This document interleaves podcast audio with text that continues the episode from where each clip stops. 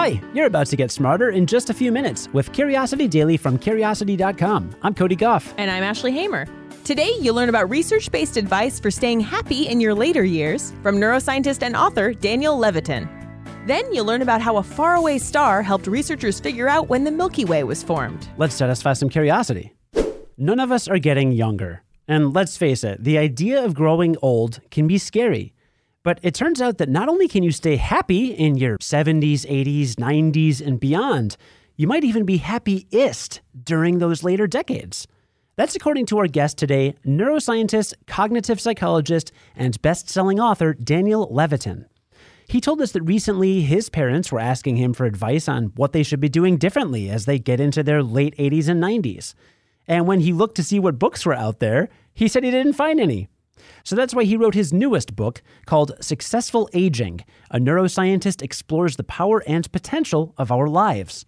It debunks the idea that aging inevitably brings unhappiness. Here's our conversation with Daniel, starting with the fact that some things actually get better with age. People who are older are actually better at seeing the big picture. They've had decades of their brains practicing finding patterns in the things that happen around them in the world. And as a result, they're better able to make predictions about what might happen next more easily than younger generations. Older adults are also generally more accepting of individual differences. They can regulate their emotions better and they pay more attention to the positive things in their lives.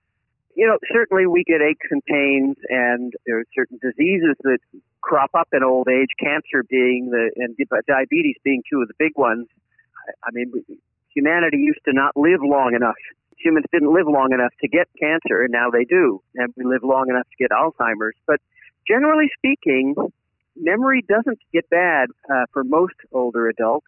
For a few, it does, and those are very vivid examples. But memory stays intact, uh, as does happiness. In fact, the surprising finding is that the happiest age, when older people are asked to pinpoint the happiest time of their lives, the most common response isn't childhood or teens or early adulthood.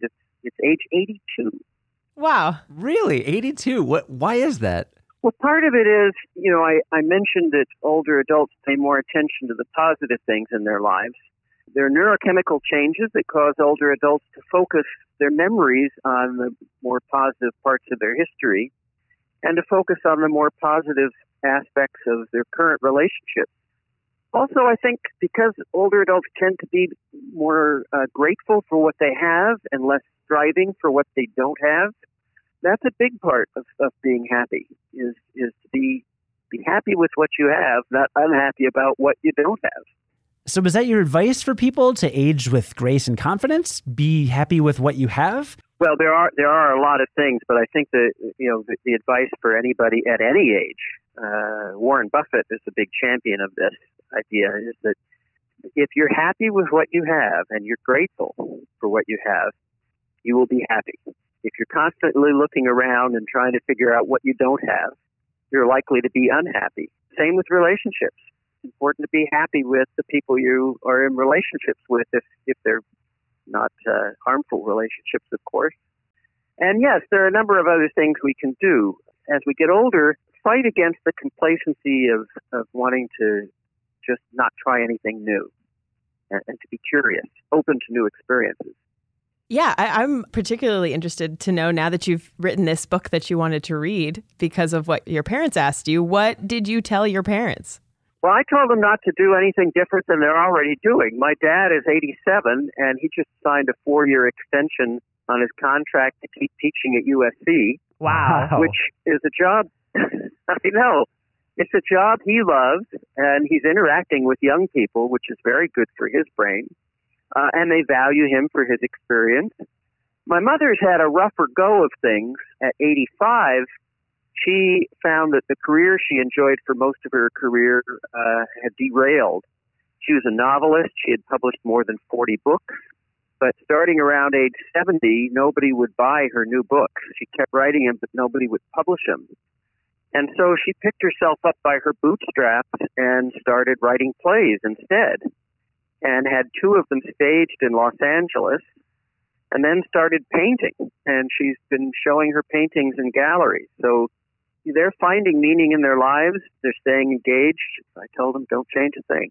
That's amazing. Well, how about you? So after you wrote this book, did you change anything in your life? Well, I'm a I'm a boomer, and so I'm on the other side of sixty, and so I, I did change one thing in particular, which is um, I started doing resistance training uh, because I understand that that's good to uh, help to eliminate sarcopenia, which is sort of the equivalent of osteoporosis but for muscles. So it's not about trying to look like Arnold Schwarzenegger, but it's about trying to keep my muscles healthy. And the other thing I've been doing is pushing myself out of my comfort zone and trying to do things that make me a little bit uncomfortable. So one thing I did was because I'm afraid of heights, I learned to fly an airplane. Wow. and uh, that was terrific.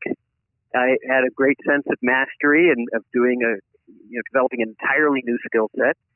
And then the other thing I did was, although I'd been making music my whole life, uh, I was always a sideman in a band, not up front.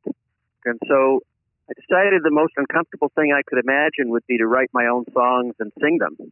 And Yeah. so I did that, and I, I yeah, That's I awesome. released an album today. Yeah, you know, uh, there's no one thing for everybody. I would recommend doing what feels right and reaching out, looking around the community you're in, joining or starting a book club or a hiking or walking club, volunteering for those less fortunate than you, maybe volunteering in a hospital or a soup kitchen, working uh, with a community organization to help make the community a better place. Anything that gets you around other people, and particularly new people and younger people. Uh, recreationally, there's a growing movement for intergenerational choirs, where community-based singing groups bring in people from age 16 to 96. That's a great idea. Those are great tips. I did have a friend who once said there's a lot of value in having friends who are much older than you, and there's a lot of value in having friends that are much younger than you. And I was kind of uh, Agreed. Yeah, related to that. Cool. I'm glad you can validate that. Awesome. I will continue to live by that principle. Again, Daniel Levitin's new book is called Successful Aging. A neuroscientist explores the power and potential of our lives. You can find links to buy the book and more in today's show notes. Astronomers are a lot closer to understanding the history of our galaxy after paying very, very close attention to one star on the edge of the Milky Way. The star is called Nu Indi, nu like the Greek letter, and its shakes and wiggles tell the story of a massive collision that happened 11.5 billion years ago when a small galaxy called Gaia Enceladus slammed into the Milky Way. Astronomers can learn a lot about a star based on what it's made of, and it's clear that a lot of stars in the Milky Way weren't born here. But while scientists know that our galaxy has been involved with a lot of intergalactic collisions in its 13.5 billion years, it's been a lot harder to figure out the details. That's where Nu Indi comes in. Nu Indi is a bright star in the Indus constellation. We can't see it here in Chicago, but to skywatchers in the southern hemisphere, it's about as bright as Uranus.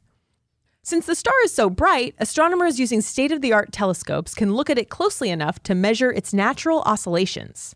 In other words, they're watching earthquakes happen in a star 12 light years away, and that data helped them figure out how old Nu Indi is.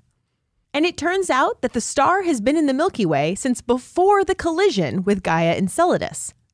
When the stars, planets, and everything else from the smaller galaxy came into the Milky Way, all of the mass exerted enough gravity to change the orbits of stars that were already circling the center of the Milky Way. The researchers used new data about Nu Indi's age and orbit to figure out how exactly its orbit shifted when Gaia Enceladus came into the picture. According to their calculations, the galaxies began colliding about 11.5 billion years ago, right around the time the Milky Way was turning 2 billion years old. What a way to celebrate a birthday, am I right? Let's wrap up with a quick recap of what we learned today. Well, I'm very excited to know that older adults actually get better at a lot of things. They're better at predicting what might happen, they're more accepting of individual differences, and the idea that memory gets bad for everyone as you age is a myth. For most people, memory and happiness stay intact into our later years. Yeah, and I love the advice for aging successfully. Just be happy with what you have, resist the urge to not try anything new, and like we always say, stay curious. You always say that. Well, you you say it by you're here when I say it, so Oh, sure. Yeah. and I also learned that researchers looked at a star for really, really far away, and by figuring out how old it was, they figured out how long ago it was that our Milky Way crashed into the dwarf galaxy Gaia Enceladus. That tells them how old our galaxy is. our galaxy has been through so much. MySpace, Yeah. the Roaring Twenties, I mean, that seems good. fanny packs, Fanny packs are back, man. Pogs. Slap bracelets. Oh man, slap bracelets rule. You know they're still around, Are they? and apparently they still hurt, according to my oh, friends who are parents. Today's last story was written by Grant Curran and edited by Ashley Hamer, who's the managing editor for Curiosity Daily. Today's episode was produced and edited by Cody Gough. Join us again tomorrow to learn something new in just a few minutes. And until then, stay curious.